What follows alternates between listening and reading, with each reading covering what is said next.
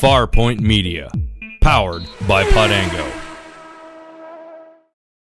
Gmail Podcast, Gmail Assistant.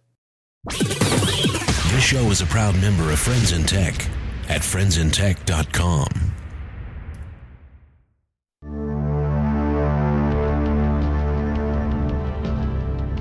Welcome to the Gmail Podcast, a collection of short hints, tips, and tricks to help you get more from your Gmail account. I'm your host, Chuck Tomasi. Thank you for joining me today. If you're listening to this by clicking directly on the icon at the website, consider subscribing for free to get the show automatically delivered to you. Just download Apple iTunes and go to chuckchat.com. Click on the image that says Subscribe iTunes next to the Gmail Podcast banner. It's quick, free, and easy. If you use Gmail half as much as I do, then I'll bet you have more than one Gmail account. We've covered the Gmail notifier on this podcast in the past as a way to monitor your Gmail, but that only monitors one account at a time. Gmail Assistant is a notifier for multiple Gmail accounts. It accesses your Gmail accounts securely using IMAP over SSL. You can choose from different Gmail notification options, such as unread mails in your inbox, all mails, or notification on messages with specific labels. Gmail Assistant also lets you choose from different alert methods like pop up messages, a chime, or even blinking a keyboard LED. Gmail Assistant runs on any operating system with the Java Runtime Environment 6 or greater. You can get the JRE from java.sun.com forward slash J2SE. Gmail Assistant is free and open source, written in Java, and released under the GNU Public License Agreement, version 2.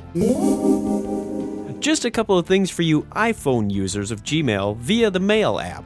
Apple recently changed the way that the delete key works. If you tap the delete key, messages will be moved from the trash folder and removed after 30 days. Also, after upgrading to version 1.1.3, your Gmail access will convert from POP access to IMAP, meaning actions you take on your iPhone will sync with actions taken on your Gmail web interface. For example, messages you read on your iPhone will show up as read in the web interface. Here's a handy little tip I picked up in the last few weeks. The Google Talk Instant Messenger supports a status labeled Invisible. It allows you to remain logged into Gtalk but appear to others as if you're not online. This is often handy if you're having a private chat or voice conversation and don't want to be interrupted. I've used this stealth mode when conducting voice interviews for one of my other podcasts, Technorama. There's been some buzz around the net recently about the domain googlemail.com and its comparison to gmail.com. For all intents and purposes, you can use your same address at gmail.com with the domain at googlemail.com as a second account with the same delivery destination. Some people have chosen to give out their at googlemail.com to sites they suspect may pass it on to spam lists. Thus, they have a way of identifying where their email address went. Another way to do this is to add a plus sign and a word or phrase to your name. For example, chuck.tomasi plus pizza at gmail.com to indicate that I gave my Gmail address to a pizza place to enter a contest. You'll still get your email, but the plus pizza affords you the opportunity to filter and label it. It's worth noting that some sites will reject an email address with a plus sign as a valid email address, so be aware that this tip may not always work. And since we're on the topic of Gmail address modifiers, you can add dots anywhere in your email address.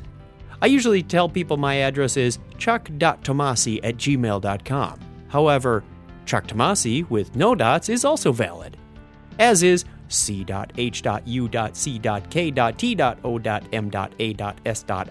at gmail.com. But who wants to say that every time?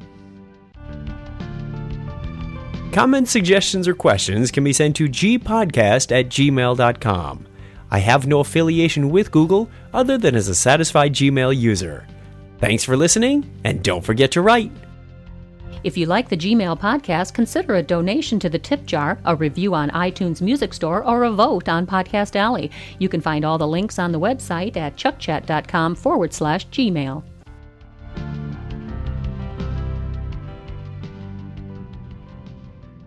You've got Gmail. Farpoint Media, powered by Podango.